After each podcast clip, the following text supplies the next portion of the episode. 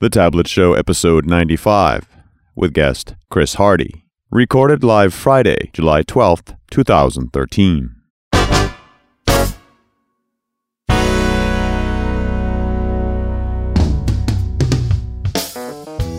From thetabletshow.com, it's The Tablet Show. Conversations about developing software for tablets and other mobile devices with your hosts Carl Franklin and Richard Campbell.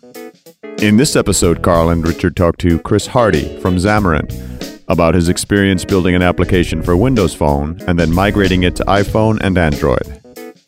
This episode of The Tablet Show is sponsored by Telerik, offering the best in developer tools and support. Online at T-E-L-E-R-I-K dot com. And now, here are Carl and Richard.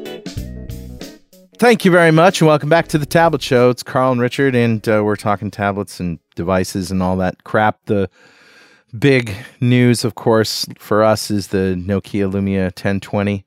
I want, I want, want, I want bad. want now. All right, well, I got a couple things for Better Know Framework, so let's just roll. All right. So what do you got? First one is a real thing. A real thing. Yeah, this is the uh, graphics diagnostics Huh. in Visual Studio 12. So if you go to tinyurl.com slash dxgr diag, I know it's not great, but DirectX graphics diagnostics. This um, the tools you can use to diagnose common rendering problems in DirectX graphics applications. Graphics Diagnostics supports Direct 3D 10, Direct 3D 10.1, 11, and 11.1, and provides limited support for Direct 2D. Doesn't support earlier versions of Direct 3D, DirectDraw, or other graphics APIs. So, what you can do is you can capture rendered frames for later examination. You can browse and select captured frames for in depth inspection and analysis. You can view direct 3D events that occurred during a frame and their effects on the app. You can view 3D mesh data or render target data after each pipeline stage. You can jump to the source code location of a particular direct 3D event.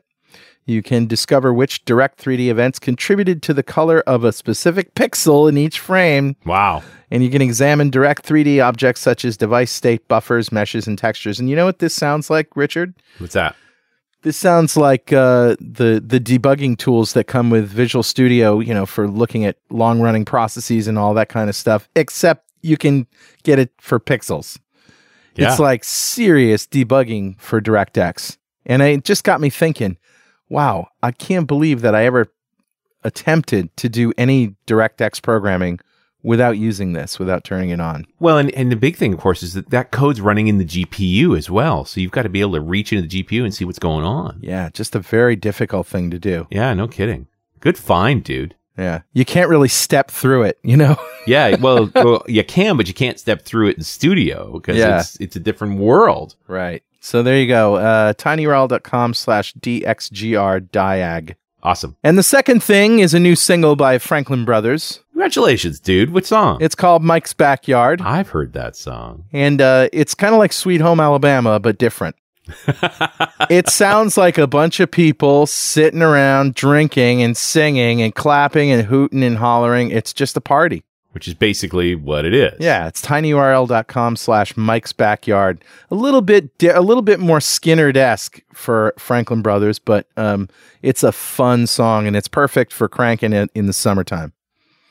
tinyurl.com slash Mike's Backyard. There's no punctuation there. Nice. That's it, man. Good ones. Who's talking to us? Hey, I grabbed a comment off of show 73 in honor of our guest. That's the one where we had Miguel de Icaza on to talk about all the new stuff coming out for Xamarin Right. way back when it first came out, which was in February of 2013. And this comment comes from Ben Chester. It's a bit of a whopper, but it's a good one. It's worth the read. Uh, hi guys, another great show. It's great to see the Xamarin tools keep evolving, particularly in this direction, as I've always found mono develop to be its main weakness in an otherwise excellent mono touch development story. And of course, he's referencing the fact that mono touch is now working inside of Studio. Yeah. I must admit, I smiled to myself as I listened to Miguel struggling to come up with ways that C sharp could learn from Objective C. And I agree with him wholeheartedly that C sharp and F sharp are among the best languages that you can develop in today, not to mention XAML, which is the best way of creating rich UI that I've come across. Add disclaimer I've not developed in every other programming language out there, so I'm not really qualified to make this comment. Uh, I've heard Carl say a few times in previous show that the Apple development tools have improved significantly in recent times, and of course he is correct. But I have to say that every time I hear him mention this, I worry that he's giving them too much credit. I've developed quite a bit in Objective C and C Sharp over the last few years, and in my experience, the Microsoft developer tools are 10 years ahead of the Apple equivalent. Yeah. This is the case with both languages and the tools themselves. While there's nothing you can do in C sharp that can't be done in Objective C, there is nothing you can do in Objective C that can't be done better in C sharp.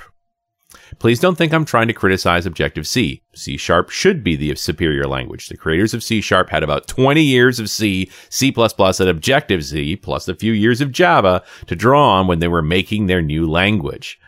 If they'd not managed to improve on it by then, then they would have been very disappointed. Hmm. Most software is pretty good at solving the problem it was designed for, and Objective C did an incredible job of bringing object orientation to C. The thing is, that was 30 years ago. And there are better solutions available now. that said, if C Sharp looks as good as Objective C does when it turns 30, it'd be doing pretty good. Yeah.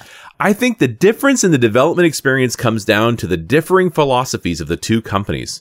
While Microsoft is primarily a software company that is keen to encourage developers to write great applications for Windows, Apple is primarily a hardware company that focuses on providing great products with a great consumer experience, something they regularly succeed in. Yeah. In fact, I understand that Apple initially resisted making its native APIs available to developers at all. Hey, and their whole development suite for that matter. Hmm. So it makes sense that they didn't focus on making the development experience as smooth as they could have done.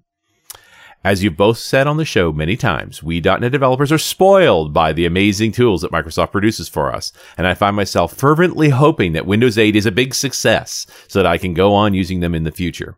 Regardless of whether that happens, it's great to know that Xamarin are here producing fantastic cross-platform tools for those of us that love C Sharp. I can't wait to try them.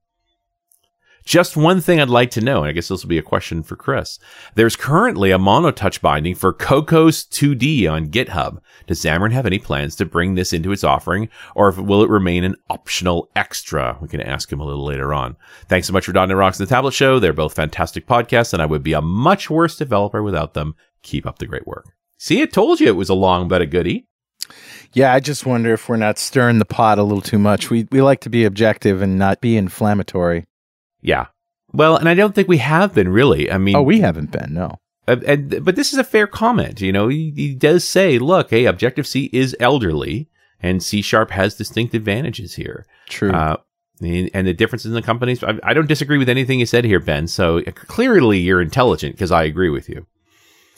So with that said, a tablet show mug is on its way to you, sir. And if you'd like a tablet show mug, just write a comment on the website at thetabletshow.com. And that brings us to our guest, Chris Hardy. You know, ever since MonoTouch was in beta, Chris Hardy has been developing and evangelizing MonoTouch and was one of the first users to get a MonoTouch application onto the App Store. Speaking at conferences around the world on the subject, Chris has been a key part of the community and is extending this by contributing to the MonoTouch book. And uh, now an employee at Xamarin, no? Yeah, I, I do contracting work and I, I do uh, a bunch of work with Xamarin. So that's kind of where I am at the moment. Fantastic. Well, welcome, welcome to the Tablet Show. You've been on .NET Rocks before, and I believe we met in uh, Norway at the Norwegian Developers Conference three or four years ago, wasn't it? Yeah, it's been a, yeah, been at the last four, so four four years sounds about right. Yeah. Yeah, we saw him just a month or so ago. Right. I did anyway. Yep, I did too. Yeah, I was talking about when we met. yeah, I think it was a week ago or two weeks ago at Build as well. Yeah. Oh, I was at Build. Yeah, Carl was not at Just Build. you, Richard. Okay, Yeah. I was at home building things. okay, that's important too. You, you were at build, I was building at home. That's Okay. nice. So, what have you been up to, Chris? Uh, so, I mean, recently, uh, you know, been at NDC and I've been been at Build, and, and most of my focus has been on um, talking about my experiences with building an application that runs on Windows Phone, iPhone, and uh, and Windows 8, and hopefully in the future Android when I get round to that. Um, and I thought, since it's you know the middle of summer, I thought, why not talk about the app that I created that's counting the days until Christmas um, since that's very appropriate for the middle of middle of the year. Um, so I've been going to events and, and talking about that. So I was in Norway talking about uh, my experience with that. Um, and then I was in Edinburgh just last week, uh, again talking on on the same subject. So um, I thought it would be great to to be on the show and and to chat more about my experiences with that. Well, let's what have been your experience. I mean, you were there in the very beginning, and you've seen the the uh, evolution of these products. Yeah, I mean, um, you know, the, the, first thing that I really wanted to do was was build a Windows Phone app. Um, I'd already been developing um, iOS apps with with Monotouch as it was then, and now Xamarin.iOS. And really, Windows Phone. This is kind of back in 2010. I was really interested in kind of what what they uh, what they offered in terms of a, a, platform for developers, and I was pretty uh, pretty surprised at how good it was. Uh, I think uh, Ben in the comments earlier, you know, hands down, it's the best development platform um, for developers, and you know, I would, I would agree with that. Um, Xamarin make it much much easier for iOS and Android development, but when you kind of own the devices and you, you own the platform that you can write for, you can uh, really uh, get some great res- res- results out of it. Yeah. Um, so, I mean, with the Windows Phone app, um, in days until Christmas was already on iOS and Android app stores, and trying to get noticed on those is is probably impossible. Um, right. Near enough.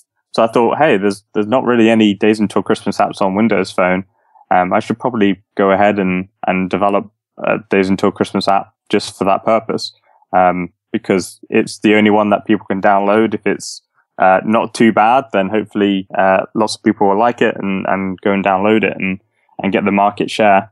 Um, I'd already been beaten by the you know the the torch apps, um, basically the flashlight apps. Um, so I couldn't couldn't do one of those. So the next next bet was counting down the days until Christmas. What platform did you write your first mobile phone app on? So my first one uh, was uh, for the iPhone. Okay. Um, that was and that was actually well if we if we're going to go back into history then technically my first one was for j2me um, which was for samsung ericsson devices okay. that was using some random random versions so that was my first experience and that was for a, a project at uni so i'd always been interested in mobile apps but first one that i actually went on you know to the the app stores as they're known now was uh, was one that i did for a previous uh, company um, and that was actually a, a, Christmas related one. I don't know what it is with Christmas apps, but it has some, it has snow falling and, and things like that. And well, it's cute and it has appeal. Yeah. It, it does. And it's, you know, it's relevant for at least a couple of months of the year. Um. So this is, this is my first Windows phone app. Um, I actually did create a, a torch app or a, a flashlight app, mm-hmm. uh, for Windows phone because when I was developing Windows phone back in 2010, um, the the process of the app review actually got stuck. So I thought, well, I'm going to submit a kind of a fake app, as it were, um, and see if that goes through and gets processed. And that got processed before the one that I'd done originally uh, got processed, and that one got completely stuck, and I had to actually um, rename the app and upload a different app so it would get past there. So there was definitely some interesting bugs that I hit uh, right from you know, using the marketplace and trying to upload apps for, for Windows phones. That was an interesting experience. Yeah, that's really strange. Uh, you know, that, that, it, but you're not the only one I've heard this from too, that those early days of, of WinPhone, uh, they really struggled to get apps up. Yeah. Like there was a reason there was a bottleneck.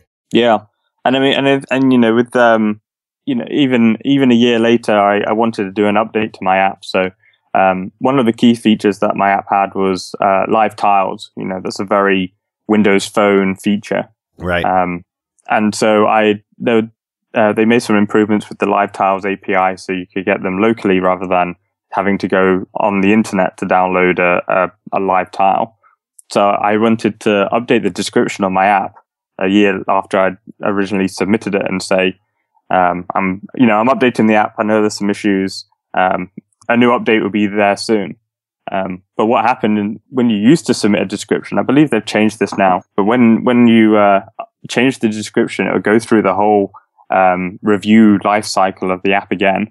So I was stuck for about a week and a half waiting for the description to go through, so I could actually put up the real version of my app that I, I wanted to to get up in the store. So mm. that was quite painful. Yeah, and it seems totally unnecessary too. You'd think they'd do a delta just to see nothing has changed on this previously approved app except this description. Yes, which I think I believe they they allow you to now to up, upload different um, text and things like that, where it's not actually changing the app package at all. Right. So they have they have changed that um, for for the future. But again, it was something that I did and and learned from the from my mistake not to do again. And this was at the beginning of WinPhone 7. So this is like right at the, the early days.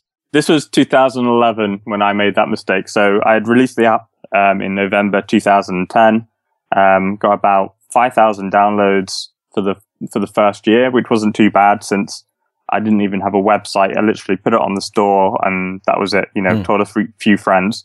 Um, so really, I guess because it was coming up near Christmas, people were it and uh, and downloading it. So I was pretty impressed with 5,000 downloads. Sure. Um, and then 2011, because of those updates that Microsoft had made to Windows Phone development, I, I thought, you know, it's time to actually improve the app for the next year, um, work on some of the reviews that came back that say it wasn't so good because there was bugs and things like that. So, uh, getting those fixed, and that was again in around November. I kind of left it too late. I think it ended up getting approved in December.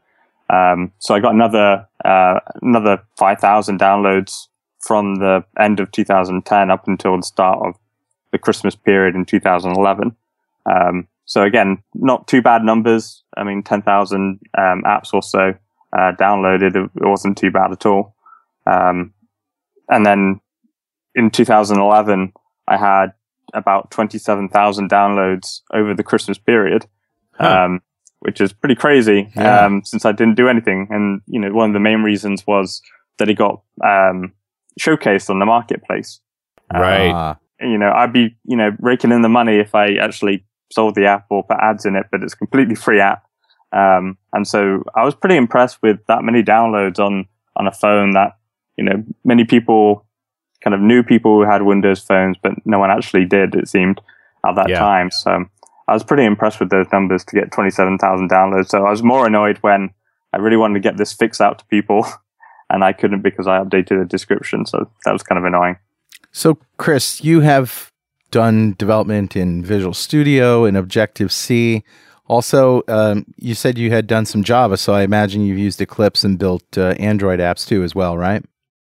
So all, the, all my development stuff has generally been, apart from a bit of Objective C that I'd done before and J2ME back in the day, and I think I used NetBeans for that. Um, all my work has generally been with Xamarin um, and using C Sharp um, to to develop for these different platforms. Okay. Um, and you know, with the Windows Phone stuff, obviously that's just Microsoft tools, Visual Studio, and and things like that.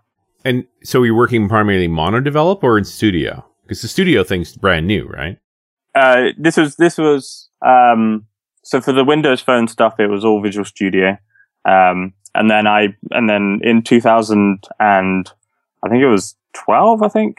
Um, 2012, the iPad Mini came out, um, and that was when I thought I really want to develop an app for for the iPad. And before then, I hadn't developed a, uh, an iPad app because really the screen size kind of scared me away, and the iPad Mini kind of made me felt like, oh, it's only a kind of a bigger iPhone. Um, so I used I used Monodevelop uh, back then, 2012, um, and Xamarin to not really port the app. Well, I mean, it's kind of a port, um, but using the same language. Normally, when you port stuff, it's porting from language to language. So um, a lot of my kind of business logic to count down the days until Christmas, um, and kind of the logic on which music you choose and you know which one's the default and things like that. That was all shared across the different platforms using using the Xamarin tools. Right. But were you building for phone 8 or phone 7 at this point?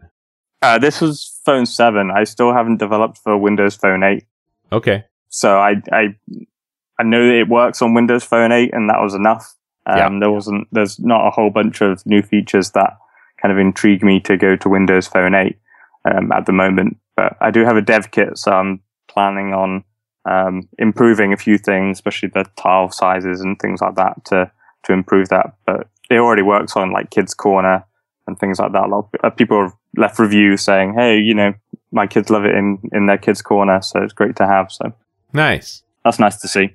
Yeah, of course, kids would love would love that. I mean, it's such a simple app, but it, it's it's interesting to see that. Mhm. So, I mean, the big question here is so you started with the phone, with Windows Phone as the base app, Yeah, that's correct. working in Studio, and now you're going to use Xamarin tools to move it to iPhone? Yeah, I mean it's it's a lot more work than it than it sounds like it should be. Um, I mean the the real benefit of of using Xamarin here is is purely from the fact that the business logic is shared.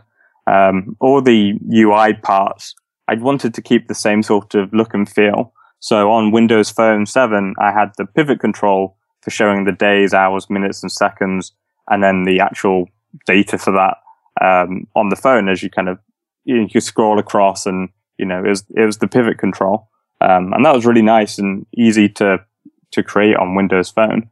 So when I was trying to do the iOS app, I had to kind of think of different ways of of doing this. And there's the um, Xbox Live Smart Glass app for iOS. Um, I think it was called something else in the past, but that's what it's called now. Right. And they and they do the pivot control in a very similar way to Windows Phone. But obviously, it's not a pivot control because you don't have that within within iOS. Um, so what I did to kind of make it the same, but also work well on iOS devices, is I replaced them with uh, these things called UI scroll views, um, and that's basically a big content area which you can scroll data through. Um, and so I used two of these, one for the, the key and one for the actual data values. And then when you swiped one of them, it would update the other one. So it matched at all times. And so I kind of re-implemented the pivot control behavior on iOS. Um, and even though it's not, it's not probably what a user is normally used to, I think it's a pretty normal paradigm for swiping content, um, on different devices. So, um, there was no share code there. Um, normally when I go and talk about this app, I, I say it's, it's the anti-pattern in a way because I copy and pasted all, all the code over basically that I could use. Hmm. But really it's about the, the ideas of kind of breaking down the app into the bits that you know you need. So instead of having text views, I had UI labels, um, on iOS. Um, the snow falling was actually really easy to do on iOS compared to Windows Phone, um, purely for the fact that you can use a, uh, particle emitter layer on iOS. So the snow in iOS is actually particles falling down from a bar at the top of the screen. Wow. Whereas on Windows Phone, I think I have a, a view that then moves based on some random math. So it looks like it's falling. Um, so that's a lot more work than it should have been on Windows Phone. Um, whereas the pivot control was pretty straightforward on Windows Phone. And then on iOS, the snow was easier, but then the pivot control was more difficult. Um, so it was kind of a weird, weird mix between the two. Yeah, I mean, we've always heard that, you know, it was just going to be the UI pieces, but I guess it's more work than you think.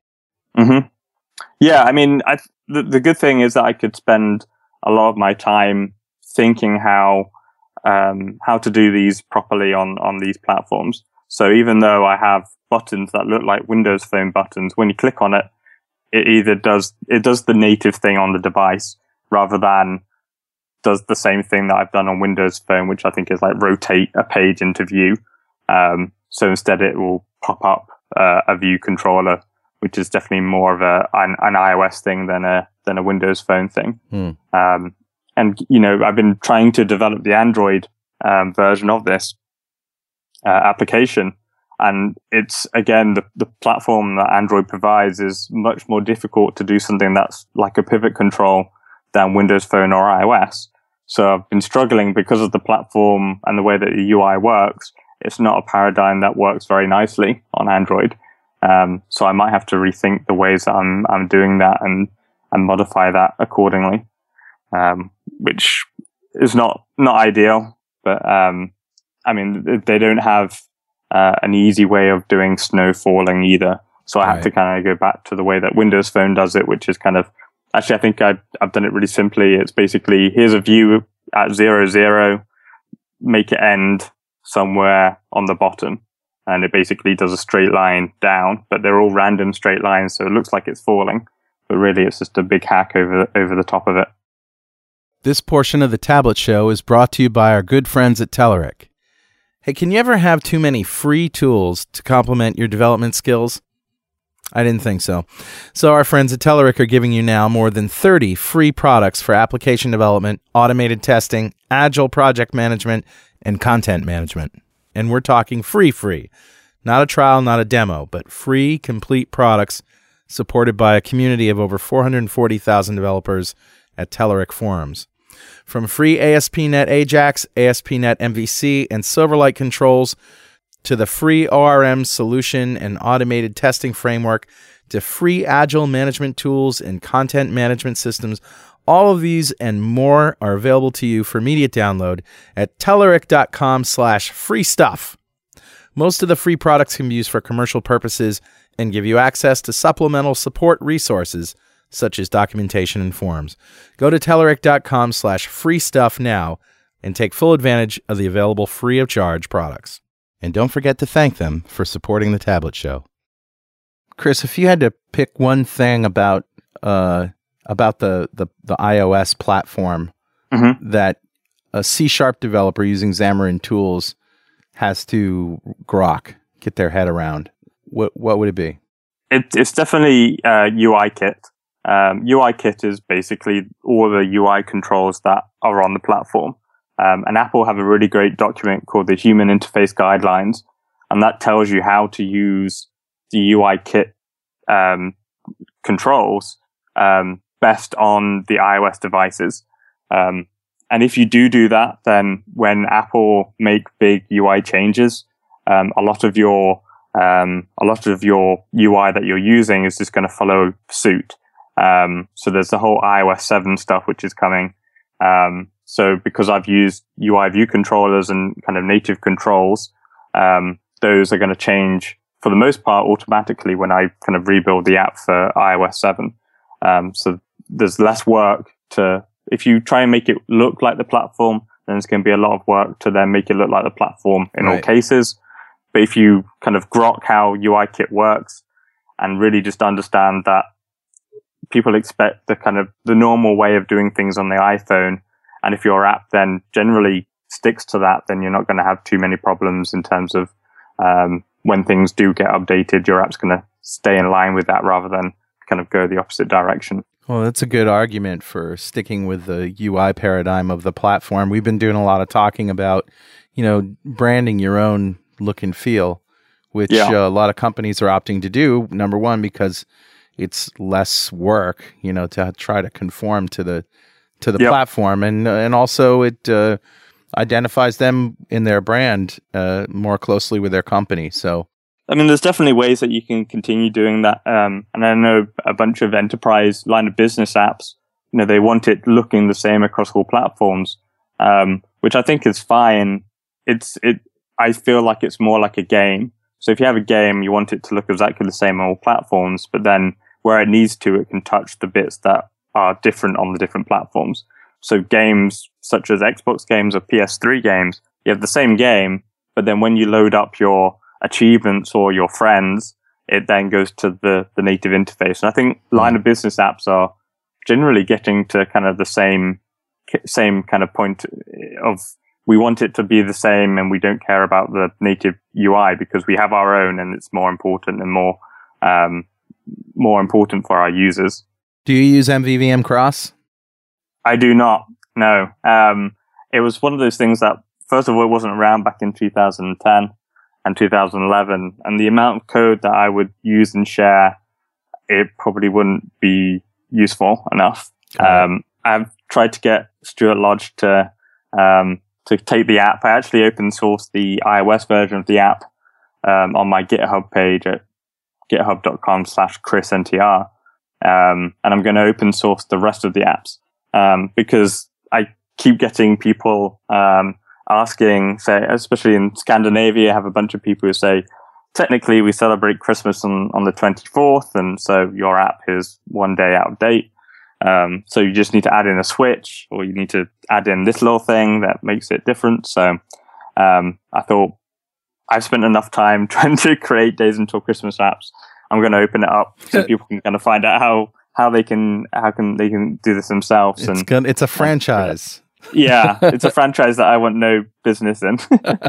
I'm done with it. But um, kind of going back to what you were saying about kind of the the paradigms of the platforms that users expect. Um, I I did port the so in 2012 after doing the iOS version, I was like, you know, what's left? Um, then I thought, hey, well, there's Windows 8. You know, there's I've already done the Windows Phone version. Windows 8 is going to be really easy to do. Um, unfortunately, I found it a lot more difficult than it should have been. Um, again, you don't have the pivot control on Windows 8, so I had to use two scroll views and then hack the way that they interact with each other. Um, and still, the behavior is a bit odd with with that stuff.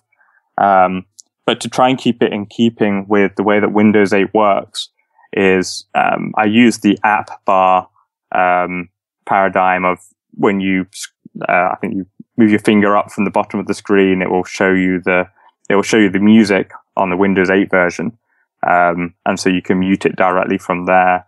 And then if you swipe from the right and then go to settings, um, you can uh, see the about section, and you can share how many days or hours or minutes or seconds there are until Christmas to your friends.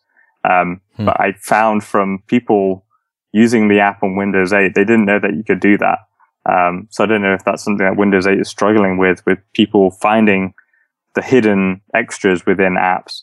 Um, and I kind of found that with, with search and things like that. I was like, oh, I didn't know you could search through the app in the search thing on the, on the right. I thought that was just for, for Windows. So, yeah, that's um, a multi-use search. I if, I find the topic of discoverability fascinating, uh, and every once in a while I run across, well, not every once in a while, a lot. I've been running across apps that just don't get it. So here's a story mm-hmm. from uh, we were in uh, Frankfurt airport and laid over for about six hours on the way back from Norway. And there's a T-Mobile kiosk there, and, and and the idea is that you can charge your phone, mm-hmm. you know, for in for free. However, you have to select your device so they know what you know adapter to use. Mm-hmm. And then once you've selected your device from the screen, then a drawer pops open. Oh, you put in a password that you can use to retrieve your phone. The drawer pops open, an empty drawer. Yep. And uh, then you charge it up and you come back in half an hour or an hour, whatever, and put in your password and the drawer pops open. You get your phone back, right? Yep. Seems harmless enough and it's free from T Mobile. So uh, we tried it. So we're standing and looking at it I say we, my wife and I. And this, you know, I pick Nokia for my phone, and there's, you know, hundreds of phones by Nokia, literally. I mean, there's maybe, I don't know, a couple hundred. So, but there's only six or eight on the screen, and it's just a grid, and it completely fills the screen. And I'm talking, there's nothing, uh, there's no next button, there's no, you know, see more. They're, they're just eight phones that aren't my phone in, in a grid. And I stood there for the long. There's a back button, and then there's a home button or a cancel button or something like that. Mm-hmm. That's it. And only in it wasn't until I touched the screen and um, figured out that it was uh, responding to my finger that I could scroll up. And been, and there was not even a scroll bar. Actually, there was a scroll bar that only showed up once you started scrolling. so you knew where you were, but yeah. you didn't know you could do it. Yeah. So the yeah. scroll bar disappears when you're not scrolling. And I just thought this is the dumbest user interface. So then I, we just sat back and watched people come up and the, the just the confused look and they go back and they walk away. And I was like, hey, go like this, you know, make the motion. And he's like, oh, thank you. But it's literally yeah. standing there for minutes trying to figure this thing out. But yeah, yeah discoverability is a huge, huge problem if if you don't have it. Yeah, and I think you know I'm I'm just looking at the Windows 8 version of my app now, and I'm thinking, um, I think I just load the the days, hours, minutes, and seconds on on the screen, and while you know you can press on the minutes kind of button, and it will go to the minutes. I think what would be better in terms of discoverability would be to have like a the the numbers scroll in so you know they're there and you saw them, they're there. So maybe you need to scroll to kind of show them or have like a, a number kind of peeking out. to, oh, okay, I know there's more, more data in there to, to get to. Um, yeah. and I think on that screen, if you had another row of devices kind of just peeping out from the bottom, you go, oh, maybe, maybe they're there. Well, and that sh- shows you sort of the brilliance of that Metro language is that, yeah, just a little bit popping out is a visual cue that there's more. There's more Yeah. over there. Just go get it. But I mean, you don't have that with the app bar and, and the settings as well. It's, Yeah. they're completely hidden away and and maybe maybe as a developer I need to do something to to improve the discoverability there of of those settings or maybe have a, a music button which then would then bring up the app bar for for the users and I'm, I'm sure a few Right. apps will do that already. So, Chris, you're obviously a Xamarin guy. What is what do you like the best about you know building with the Xamarin tools? Is there something that when you used it the first time was like, okay, this is the killer, this is the killer thing? I well, I, th- I think the killer thing for me, I mean, I had already built the the iOS app for um, for the iPad and, and iPhones, and we were we were still kind of running up until we we're, we're about to release the Visual Studio um, information, and then um, basically I got kind of an early version of it. I was running on Visual Studio on Windows. I loaded up my um, Xamarin project. It was my iOS one, and just hit run and then plugged in my device into my machine and I was using a Mac and I was having a VM with Visual Studio in it. Mm. And from Visual Studio, hit and run, it would load onto the device and it was running the app and, you know, you could set breakpoints and everything. That was kind of killer for me. It was, it was like, wow, I can, you know, I, I, I have my Mac there, but, you know, I can really just stay within Visual Studio, Mm. um, and, and do my, my iOS development, my Android development, my Windows Phone and Windows 8 development all in one kind of familiar, um, IDE, um, which was just kind of, it kind of blew me away the first time I saw it. I was like, wow, this Yeah. is, this is, this is a game changer. Yeah, it really is. I mean, Richard and I were both taken aback when we heard that news. Yeah, it's. I mean, it's it's pretty crazy. Um, because I mean, a lot of people are still kind of, you know, do you really need a Mac? It's like, yes, you really do need a Mac. Yeah. Um, and we see we see a lot of people using um, buying Mac Minis. Um, and you know, if if you're lucky enough to have dual screens as well, then you can have a, a Mac Mini set up on one screen, and you have your Visual Studio and your your Windows set up on another, and you know that's the perfect environment to kind of you can you can stay on Windows as much as you're familiar with, and then when you need to go on the Mac, you have it there available to you as well. Well, and how much time do you need to spend on the Mac? Um, not much. I mean, it, it, there's the whole thing on um, designing user interfaces, um, and for my application, I did actually use um, Interface Builder um, that was built built in. Um, To Xamarin. for it, it's it's it's part of Xcode, so you kind of use it within Xcode. Oh, it- Xcode's version. Yeah. Yeah, so we we um, we now have a uh, iOS designer. So if I had built this with a storyboard, I could open this up and I could do all my designery work within Xamarin Studio um, on on a Mac. Um, so that's really kind of where you want to start going between between the two. It'd be nice if you get the designer directly in Visual Studio. I'm really hoping that the the, the Xamarin team are working on that because that would be again killer. Um, and that's really the only time that you would then need to spend time on on a Mac um, is doing your user interface. Um, but we also see a lot of people who are uh, designing their their user interfaces in code. Um, and what this allows you to do is it allows you to work on work on code with other people that's doing UI stuff um, without having a big merge mess. Um, when you use uh, the, these xib files or nib files, they're basically like unreadable XAML is probably the best way of putting them. Um, so when you've when you've got it open in in um, you know the designer, then it makes sense. But if you actually try and merge anything and um, try and try and use version control on it, it's a it's a complete mess. Um, but with you know if you do everything in code, then that'll work really nicely, um, and you can work much easier with other people designing UIs, but doing that all from code. I seem to recall them saying that there was UI designing in, at least maybe in Mono develop. Wasn't there, Richard? What was the story that we got? Do you remember? Well, they, they added a new designer, yeah, but I thought that was part of studio inside of Studio, not inside of Mono Develop. I presume it would be in both. But I thought it was for for UI. For Android, we um, oh, for Android, that's yeah. what it was. Yeah, so you can use uh, Xamarin Studio, Visual Studio, and you have the Android designer in there. All right. So the idea is that you don't need to use Eclipse at all. That's correct. Yeah. All right. Before before we were only we didn't you didn't use Eclipse in the past. You just didn't have a designer. Mm. Um, the the Eclipse designer may have improved. I haven't looked at it for a while, but it wasn't it wasn't kind of a killer product. It wasn't like wow. You weren't going to miss it. yeah. Yeah. Okay. No, exactly. So a lot of people just use you know edit the source because the the the code that you do for Android and designing UIs through their um, XML files, they're actually very similar to XAML, and there are you know they're easier to kind of actually code against or write against compared to what you have with with iOS development.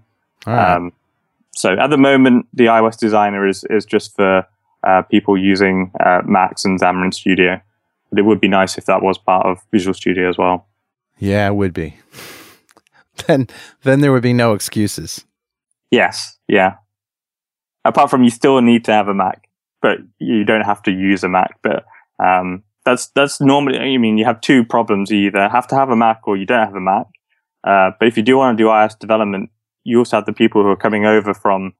They're really familiar with Visual Studio and their keyboard layout. Yeah. Um, so as soon as you take them away from that, it makes it twice as hard to kind of understand. So um, if you can at least get be familiar with Visual Studio with your normal keyboard layout and your own Windows, then you kind of done half the battle, and then the other half of the battle is, as I kind of mentioned before, um, really understand the paradigms of the platform. So UIKit Right. for uh, for iOS or Android, again, the way that their controls works, and they have fragments and views. Um, that's kind of spend more time doing that rather than trying to learn learn the platform that you want to develop on. Right. It's all very exciting, Chris. Yeah, it's great. So what's next for you? Um, so as I mentioned before, this uh, the iOS version is uh, open source, um, so you can actually download all the code for the iOS version. It will run on the Xamarin Starter Edition, so you don't even have to pay Xamarin any money. Um, you can basically get it to run um, on on your Mac or get it to run in Visual Studio. Um, so that's pretty nice. I'm going to open source the Windows Phone and the Windows 8 version. I will probably get round to doing an Android version as as much as that pains me. Um, I'm kind of halfway there, um, but I'm not fully there. So maybe by Christmas 2013, I will have that version out. but I don't have a countdown timer to find out when that'll be. Uh-huh. no, exactly. Well, this is why I wanted to open source it. So you can take the app and you, know, you can replace the snow with whatever thing you want falling from the sky and change days until Christmas until days until Richard and Carl's uh, Next birthday, road trip. You know, yeah, next road trip, whatever you want. So Nice. that's why. That's so why I'm that snow won't be snow; it'll be the tears of our wives. That's right. Hey, I wanted to ask you. You know, what do you say? Twenty-seven thousand downloads of the app on the Win phone side. What about the iOS side? Yeah, so I mean, it was twenty-seven thousand up until 2011, um, and now you know to the current day, um, or end of end of 2013 or end of 2012. Sorry, uh, it had 80,000 downloads. So 80,000 downloads in total for Windows Phone, um, which is pretty impressive. Um, for the week, uh, for the about the month or two that it was on iOS, I actually got featured in the new and noteworthy for entertainment Wow. because I built a universal app, so it was on iPad and uh, iPhone. So they Right. generally like to see apps that do that. And I think there's only two or three other Christmas apps for both both platforms. So they featured that, which was nice. And I got about five thousand downloads on iOS. That's all. That's all. Yeah, for a crowded market. I mean, you would have thought it was millions. Yeah, I mean that's the thing. I think you have to be very careful with your market. Um, and if if it's a crowded market and you have a well-known brand, you should be okay. Otherwise, if you're an indie developer like myself, um, I think it's it's definitely much harder. I was I was I, I was pretty impressed with about five thousand downloads. Um, you didn't seem as interested as as uh, excited as I was there. Well, I'm just thinking, like, what's amazing about the 80,000 number, it, which is not a trivial number, is it's supposedly not that many Win phones, Yeah, right? Yeah. But here you've got tens of millions of iPads and iPhones. You get featured by Apple. I thought you would have been clobbered. in in a in a subcategory in the new Right. and noteworthy. noteworthy. So it wasn't the main page. I'm sure, uh, you know, apps there will probably get thousands, hundreds of thousands. Um, but I mean, I, I generally get a couple of thousand when I'm featured on the homepage on Windows Phone. Um, so a couple of thousand a day when that happens is not too bad. Um, and it's kind of relevant because it's days until Christmas. My Windows 8 version, um, I had about 400 downloads in total. Awesome. Ah, very cool. Yeah, not not impressive numbers for Windows Phone, uh, Windows 8, sorry, um, which is a shame. Um, though they do give you the app downloads for your category, um, the top five average, and from from this graph back in December, it looks like on average there's about 10,000 downloads um, per per app, I guess, for the top five apps. So not even hitting 500 downloads in about half a year is is very strange. But you do hear that these days, if you just put an app into the uh, the Apple app, app Store, you should expect no downloads at all. Yeah, it's true. Because you're one of a million apps, like you're just not going to be found. It's just like having a site on the web. Yeah. Yeah.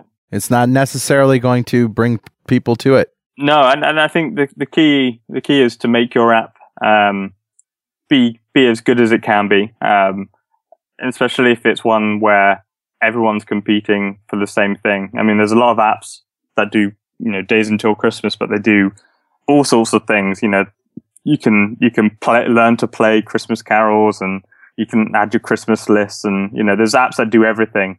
But sometimes you've got to kind of focus on doing doing something well and not trying to do everything at the same time. So uh, there's also that.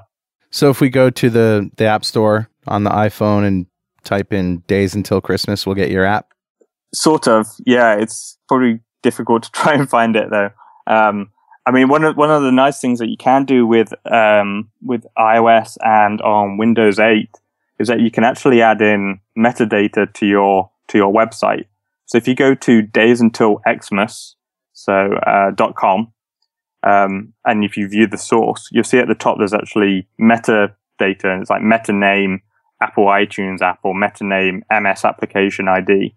And if you add in that information, when you go to the website on your phone, or if you're in IE, uh, the full screen IE version, and there's a little kind of spanner with a plus on it. If you click on there, it says get app for this site. So there's ways that when people go on your website, you can tell them, hey, there's a there's an app available. Hmm. Um, and this doesn't do it in the way where it's you're on the website, you want to find some information, and suddenly it's like, hey, we have an app.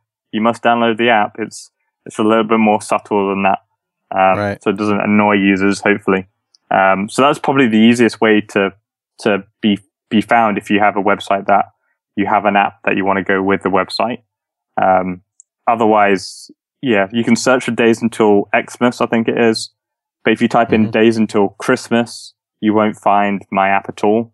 Um, because there's just so many apps that try and target days until Christmas. Um, Okay. so it's, it is there. If you search for Chris NTR, it'll show up straight away. But if you search Okay. for the actual name of the app, it, it definitely makes it more difficult on, on, uh, iOS. Well, Chris, I think uh, I think that's a show. Absolutely. Yeah, it's Good great. stuff. We're always interested in talking to people who are doing it all. It sounds like you are. And thanks for putting your code out there so we can actually take a look at it and make fun of you. Yeah, that's good. yeah. I mean, it's horrible code, so I I completely agree with that. But again, the code is open source, so if you want to refactor it, be my guest. Awesome. Awesome. Thanks, Chris. No problem. Thank you. All right, we'll see you next time on the Tablet Show.